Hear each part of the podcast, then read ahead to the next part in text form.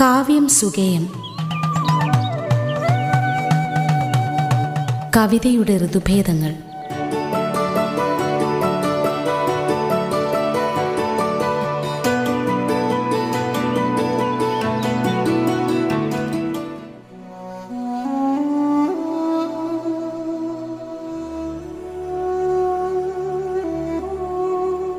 വണക്കം.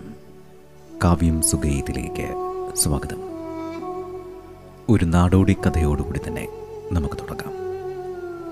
Latin American നാടോടി കഥകളിൽ ഒന്ന്. മഴത്തുള്ളിയും ചുഴലിക്കാറ്റും എന്നാണ് കഥയുടെ പേര്. കഥ വായിക്കാം. മഴത്തുള്ളികളിലൊന്ന് മഹാവികൃതിയായിരുന്നു. ചുഴലിക്കാറ്റാണ് അവന്റെ കൂട്ടുകാരൻ. രണ്ടു പേരും ചേർന്ന് ആളുകളെ ഉപദ്രവിക്കാൻ ഒരു പദ്ധതി ഉണ്ടാക്കി. ദൂരെ ഒരിടത്ത് ചെറിയൊരു മരുഭൂമിയുണ്ട്. അതിനടുത്തുള്ള ഒരു ഗുഹയിലാണ് ചുഴലിക്കാറ്റിന്റെ താമസം. ആരെങ്കിലും മരുഭൂമിയിലേക്ക് പ്രവേശിച്ചെന്നിരിക്കട്ടെ മഴത്തുള്ളി ഉടനെ ചുഴലിക്കാറ്റിനെ വിവരമറിയിക്കും. ചുഴലിക്കാറ്റ് പറന്നു ചെന്ന് അയാളെ പൊതിയും. പൊടികൊണ്ട് മൂടി ദിക്കറിയാതെ അയാൾ വിഷമിക്കുമ്പോഴാണ് മഴത്തുള്ളി പ്രവർത്തിക്കുക.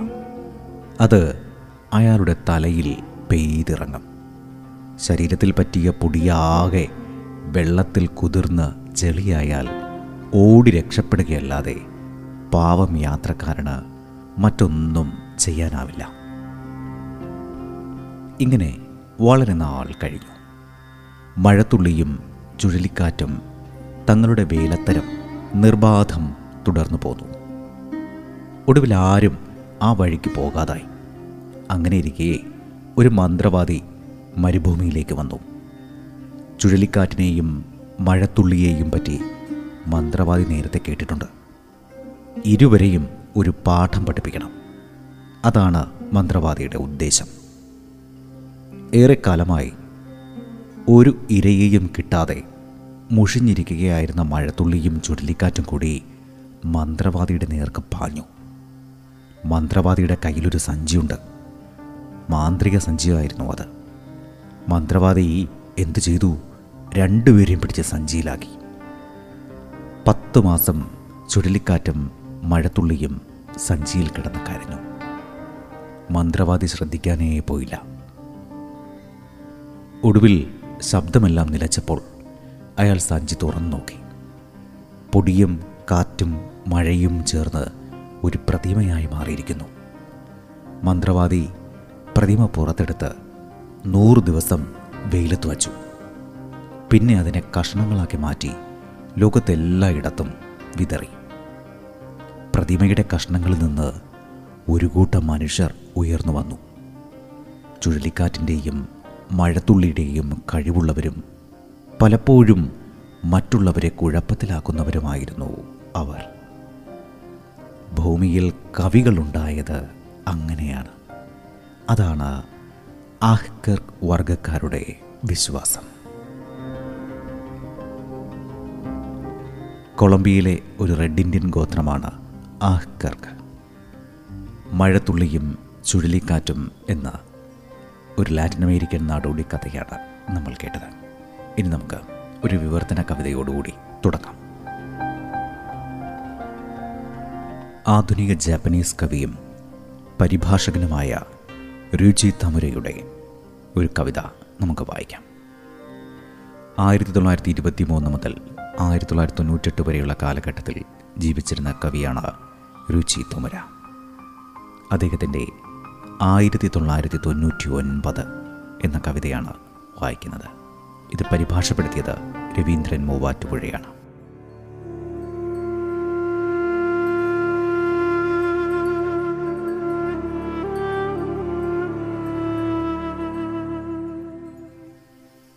ഉറുമ്പുകളെപ്പറ്റി പണ്ടാരോ പറഞ്ഞു കേട്ടിട്ടുണ്ട്. കഠിനാധ്വാനത്തിന്റെ പ്രതീകമാണ് ഉറുമ്പെന്ന്. ഞാനത് ഉറച്ച് വിശ്വസിച്ചിരുന്നു. എന്നാൽ അത് പൂർണമായും തെറ്റാണ്. ഉദാഹരണമായി പത്തിൽ ഒന്ന് മാത്രമേ ശുഷ്കാന്തിയോടെ ധാന്യമണി വഹിക്കുന്നുള്ളൂ. മറ്റുള്ള ഒൻപതെണ്ണങ്ങളും പൂർണ ആരോഗ്യത്തോടെ മടിയന്മാരായി വലിയ തിരക്ക് ഭാവിച്ചും കൊണ്ട് അങ്ങുമിങ്ങും നടക്കുന്നതേയുള്ളൂ. എനിക്കും ഒരു ഉറുമ്പാകുവാൻ ആ ഒൻപതെണ്ണത്തോടൊപ്പം കൂടാൻ ആഗ്രഹമുണ്ട് ചിലപ്പോൾ ഞാനൊരു ആദർശ പ്രസംഗം നടത്തിയേക്കാം അതുമാത്രമോ ഉറുമ്പിന്റെ ഉറക്കമാണ് ഏറ്റവും രസകരം. അവ രണ്ട് മണിക്കൂർ മാത്രമേ ഉണർന്നിരിക്കുന്നുള്ളൂ അത്രേ. ബാക്കി ഇരുപത്തിരണ്ട് മണിക്കൂറും ഉറക്കമാണത്രേ. ആയിരത്തി തൊള്ളായിരത്തി തൊണ്ണൂറ്റി ഒൻപത്. ഇനിയൊരു പതിനെട്ട് വർഷം കൂടി. അതുവരെ ഞാൻ ജീവിച്ചിരിക്കുമെങ്കിൽ ആ പേരിൽ ഒരു കവിതാ പുസ്തകം പ്രസിദ്ധീകരിക്കുവാൻ ഞാൻ ആഗ്രഹിക്കുന്നു. ഉറുമ്പുകളെപ്പോലെ ഞാനും ഉറങ്ങും. നിശബ്ദമായി ധാന്യമണി ചുമക്കുന്ന ഒരുവനെപ്പറ്റി അവന്റെ മാനസിക വൈകല്യത്തെപ്പറ്റി രോഗനിർണയം നടത്തി അതെഴുതുവാൻ ഞാൻ ആഗ്രഹിക്കുന്നു. ഉറുമ്പുകളെപ്പോലെ ഞാനും ഉറങ്ങും. നിശബ്ദമായി ധാന്യമണി ചുമക്കുന്ന ഒരുവനെപ്പറ്റി അവന്റെ മാനസിക വൈകല്യത്തെപ്പറ്റി രോഗനിർണയം നടത്തി അതെഴുതുവാൻ ഞാൻ ആഗ്രഹിക്കുന്നു. ഇന്നത്തെ പണി കഴിഞ്ഞു. അതിനാൽ ശുഭരാത്രി.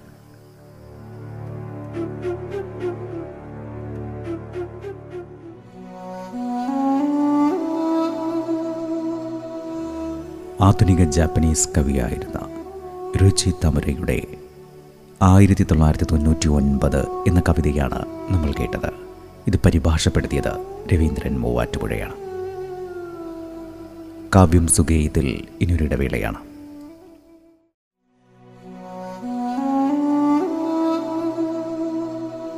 റേഡിയോ കേരളയിൽ നിങ്ങൾ കേട്ടുകൊണ്ടിരിക്കുന്നത് കാവ്യം സുഗേയം.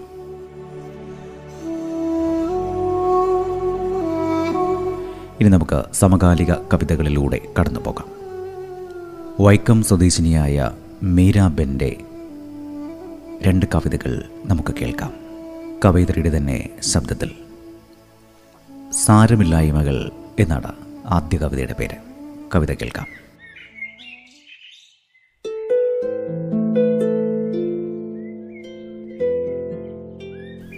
നല്ല പച്ചമീൻ വാങ്ങി കൊത്തി നുറുക്കി ചോറിൽ കുഴച്ചു ചേർത്ത് വെച്ചു കൊടുത്തു. ഒറ്റ വിളിക്ക് നീളം വളരെ കുറവായിരുന്നു എന്ന പേരിൽ മുഖം തിരിച്ചു. ഒന്നും അറിയാത്ത പോലെ അരികിൽ ചെന്ന് ഒന്ന് മണത്തുപോലും നോക്കാതെ തിര കണക്കെ മടങ്ങിപ്പോയി. നല്ല പച്ചമീൻ വാങ്ങി കൊത്തി നുറുക്കി ചോറിൽ കുഴച്ചു ചേർത്ത് വെച്ചു കൊടുത്തു. ഒന്നും അറിയാത്ത പോലെ അരികിൽ ചെന്ന് ഒന്ന് മണത്തുപോലും നോക്കാതെ തിര കണക്കെ മടങ്ങിപ്പോയി. ചാരിയവാതിൽ പതിയെ തുറന്നു നോക്കിയപ്പോൾ കാലിയായ പാത്രം വെളുക്കെ ചിരിച്ചു കാണിച്ചു. അത്യാർത്തി കൊണ്ടല്ല എന്ന ഭാവത്തിൽ ചിറി തുടച്ച് നിസ്സംഗതയെടുത്തുടുത്തു. കൊടുത്തതും തിന്നതും എല്ലാം തിരിച്ചെടുക്കാനുള്ള മായാവിദ്യകൾക്കായി വെറുതെ പരതി. കൊടുക്കും തോറും ഏറിടുന്നത് എങ്ങനെയെന്ന കവിവചനത്തെ കുറയുകയല്ലേ ഉള്ളൂ എന്ന ഗണിതസൂത്രം കൊണ്ട് ഖണ്ണിച്ച് ആശ്വാസപ്പെട്ടു. എന്നാലും കൊടുത്തുകൊണ്ടേയിരിക്കുക എന്ന മനോഭാവത്തോട് പൊരുത്തപ്പെടാനാവാതെ കൊടുത്തതൊക്കെ സാരമുള്ളതാക്കാൻ കൊടി പിടിച്ചു. കവലകൾ തോറും പ്രസംഗിച്ചു. പരാതികൾ പലതും അയച്ചു. ദീർഘമായ ഉറക്കത്തിലായതിനാൽ പൂച്ച അതൊന്നും അറിഞ്ഞില്ല. എത്രയോ വർഷങ്ങളായിട്ടും കണ്ണുമടച്ച് പാൽ കുടിക്കുന്നത് അതിനിഷ്ടമാണ്. പൂച്ചയായി ജീവിക്കുന്നതിനേക്കാൾ സുഖകരമായി മറ്റെന്തുണ്ട് ഭൂമിയിൽ? പൂച്ചയായി ജീവിക്കുന്നതിനേക്കാൾ സുഖകരമായി മറ്റെന്തുണ്ട് ഭൂമിയിൽ?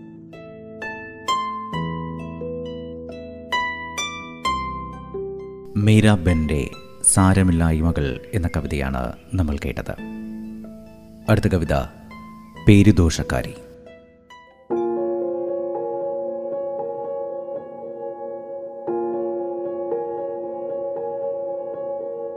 ശബ്ദകോശം മുഴുക്കെ തിരഞ്ഞിട്ടും അവൾക്കൊത്ത ഉശിരനൊരു പേര് കണ്ടെത്താനാകുന്നില്ല. ശബ്ദകോശം മുഴുക്കെ തിരഞ്ഞിട്ടും അവൾക്കൊത്ത ഉശിരനൊരു പേര് കണ്ടെത്താനാകുന്നില്ല. ഇരുപതിൽ മകനെയും അൻപതിലേക്ക് ചാഞ്ഞ കണവനെയും ഉപേക്ഷിച്ച് കരിമോറുകാരന്റെ മേൽ കാമം തീർക്കാൻ ഒരുമ്പൊട്ടോൾക്കാണ് കൂനും കോഴിക്കുഞ്ഞിന്റെ ചപ്രാച്ചി മുടിക്കെട്ടും വിളറിയ മഞ്ഞക്കോലുപോലൊരുവൾക്ക്. കുടിവലികൾക്കിടയിൽ ചവിട്ടും. പാതി മയക്കത്തിൽ തിരികെ ഗർഭപാത്രത്തിലേക്ക് തുഴയാൻ ഒരു കവിൾ പുകയൂത്തും നിത്യം. ശബ്ദകോശം മുഴുക്കെ തെരഞ്ഞിട്ടും അവൾക്കൊത്ത ഉശിരനൊരു പേര് കണ്ടെത്താനാകുന്നില്ല. പനി പേടിച്ചു വിറയ്ക്കുമ്പോൾ കരിമോറായാലെന്താ കടുങ്കാപ്പിയായാലെന്താ സുഖമായി ഉറങ്ങാനെന്താ എന്നതിനൊരു മറുവാക്ക് ഒരേ മറുവാക്ക്. ഞാനുണ്ടൊപ്പം. മതി അതുമതി അവൾക്കിനി ആകാശം. ഉപ്പുനീര് കിനിയാത്തൊരു പാതിരാവ്. മതി അത് മതി അവൾക്കിനി ആകാശം. ഉപ്പുനീര് കിനിയാത്തൊരു പാതിരാവ്. ഇല്ലിനി അവളിനി ഉള്ളതിവൾ. ജീവിക്കാൻ മടിക്കാത്തവൾ. മരിക്കാൻ മറന്നുപോയവൾ. എല്ലാ നാട്ടിലും ഒരേ പേര്. അറുവാണിച്ചി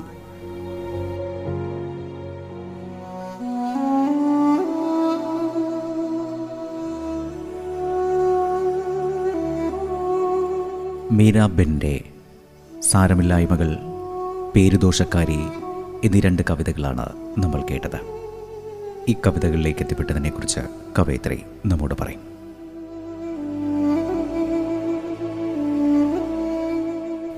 എല്ലാവർക്കും നമസ്കാരം. എന്റെ പേര് മീരാബൻ. ഞാൻ വൈക്കത്ത് ചെമ്പ് സ്വദേശിനിയാണ്. എന്റെ കവിതകളെപ്പറ്റി പറയുകയാണെങ്കിൽ എന്റെ ആദ്യത്തെ കവിതാ സമാഹാരമായ പെൺമോണോലോഗുകൾ കഴിഞ്ഞ ദിവസമാണ് ഡിസംബർ പതിനൊന്നിനാണ് പ്രകാശനം ചെയ്തത്. കവിതകളെപ്പറ്റി പറയുമ്പോൾ എനിക്ക് ആദ്യം ഓർമ്മ വരുന്നത് മഹാകവി സുബ്രഹ്മണ്യ ഭാരതിയുടെ ചില വരികളാണ്. കാക്കയും കുരുവിയും നമ്മുടെ ജാതിയാണ്. കടലും പർവതവും നമ്മുടെ കൂട്ടമാണ്. ഏത് വഴി നോക്കിയാലും നമ്മളല്ലാതെ മറ്റൊന്നും കാണാനില്ല. വീണ്ടും വീണ്ടും നോക്കുന്നു ആനന്ദ നൃത്തം. വിദ്വേഷമോ വിഭാഗീയതയോ ഇല്ലാതെ ഉൾച്ചേർക്കലിന്റെ ഉൾക്കരുതലിന്റെ ഉൾക്കൊള്ളലിന്റേതാവണം കവിത എന്നാണ് എനിക്ക് ആഗ്രഹം. ജന്മനാ കവിയല്ലാത്ത എന്റെ ഓരോ കവിതയും സംഭവിച്ചു പോയതാണ്. പതിനഞ്ച് വർഷത്തിലധികമായിട്ടില്ല കവിത എന്നിൽ പ്രവേശിച്ചിട്ട്. പ്രണയം വരുന്നത് പോലെ പരിങ്ങി പരിങ്ങി ഇരപിടിക്കാനോ ഹിംസയ്ക്കോ കവർച്ചയ്ക്കോ അല്ലാതെയാണ് കവിത എന്നിലേക്ക് പ്രവേശിക്കുന്നത്. ഇപ്പോഴത് കണ്ണീര് പോലെയും തീക്കനൽ പോലെയും എന്റെ കൂടെ നിൽക്കുകയാണ്. എഴുത്തുകാരന് സമൂഹത്തോട് ഉത്തരവാദിത്വം കൂടുതലാണെന്ന് ഞാൻ കരുതുന്നു.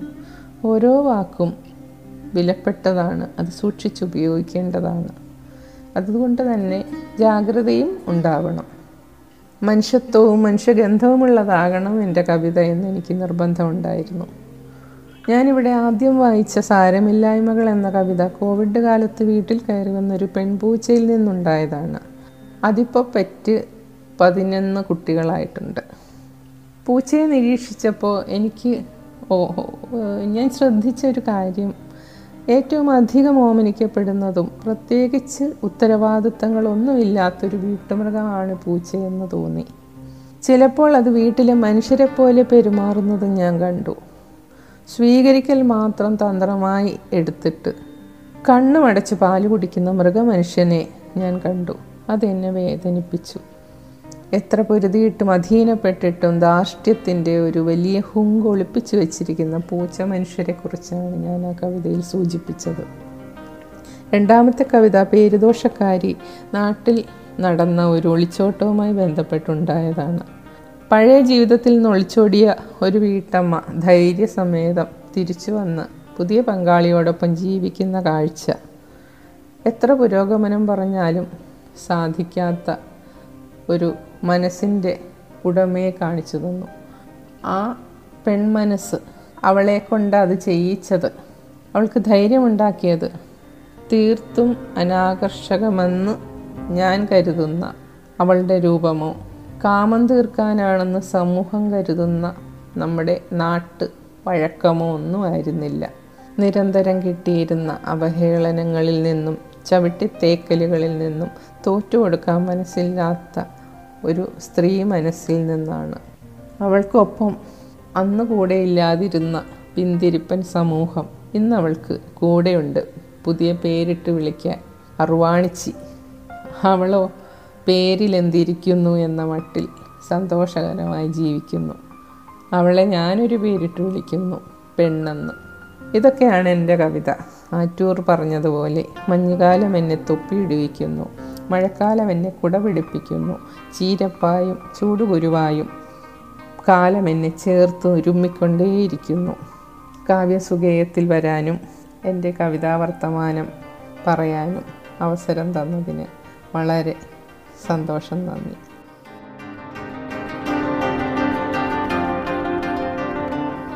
സാരമില്ലായ്മകൾ പേരുദോഷക്കാരി എന്നീ കവിതകളെക്കുറിച്ച് സംസാരിക്കുകയായിരുന്നു കവയത്രി മീരാബൻ ഇനി ഒരു വിവർത്തന കവിതയോടുകൂടി നമുക്ക് ഈ ലക്കം അവസാനിപ്പിക്കാം. പ്രമുഖ ഇംഗ്ലീഷ് കന്നഡ കവി എ കെ രാമാനുജന്റെ ഒരു കവിത. ഇത് പരിഭാഷപ്പെടുത്തിയത് നടരാജൻ ബോണക്കാടാണ്. മൈസൂരിൽ ആയിരത്തി തൊള്ളായിരത്തി ഇരുപത്തൊൻപതിലാണ് എ കെ രാമാനുജൻ ജനിച്ചത്. ചിക്കാഗോ ഹാർവാർഡ് മിഷിഗൺ തുടങ്ങിയ യൂണിവേഴ്സിറ്റികളിൽ അധ്യാപകനായിരുന്നു അദ്ദേഹം. തമിഴ് കന്നഡ തെലുഗു സംസ്കൃതം ഇംഗ്ലീഷ് ഭാഷകളിൽ ഗവേഷണം. തമിഴ് കന്നഡ മലയാളം ഭാഷകളുടെ വിവർത്തകൻ. നിരവധി അന്താരാഷ്ട്ര പുരസ്കാരങ്ങൾക്കൊപ്പം ആയിരത്തി തൊള്ളായിരത്തി എഴുപത്തി പത്മശ്രീ പുരസ്കാരത്തിന് അർഹനായിട്ടുണ്ട്. അദ്ദേഹത്തിന്റെ കവിത ഗുരു.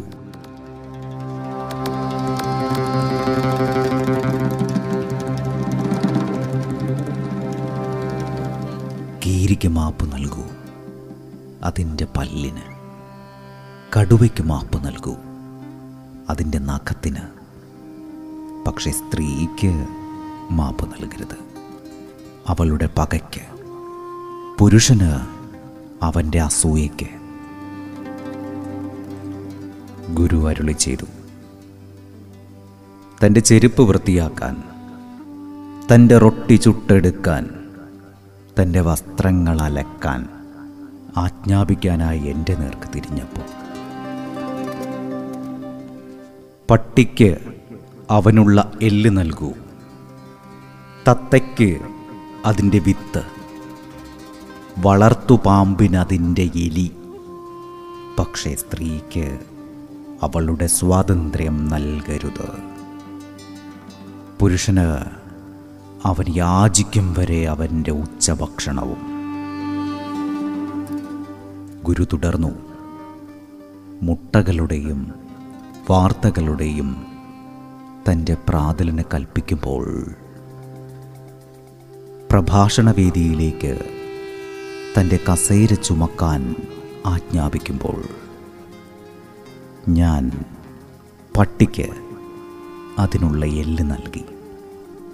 തത്തയ്ക്ക് അതിന്റെ വിത്ത് വളർത്തു പാമ്പിന് അതിന്റെ എലി. കീരിക്ക് മാപ്പ് നൽകി അതിന്റെ പല്ലിന്.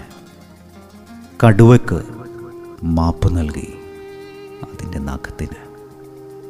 അയാളുടെ ചെരുപ്പ് വൃത്തിയാക്കുന്ന പണി അയാൾക്കു തന്നെ വിട്ടു.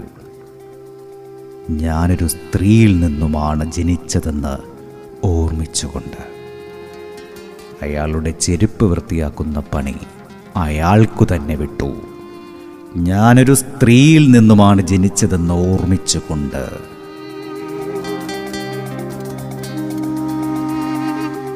എ കെ രാമാനുജന്റെ ഗുരു എന്ന കവിതയാണ് നമ്മൾ കേട്ടത്. ഇത് പരിഭാഷപ്പെടുത്തിയത് നടരാജൻ പോണക്കാടാണ്. കാവ്യം സുഗീതിന്റെ ഈ ലക്കം നമുക്കിവിടെ അവസാനിപ്പിക്കാം. അടുത്ത ലക്കം സാഹിത്യ ലോകത്തെ പുതിയ വിശേഷങ്ങളുമായി നമുക്ക് ഒത്തുചേരാം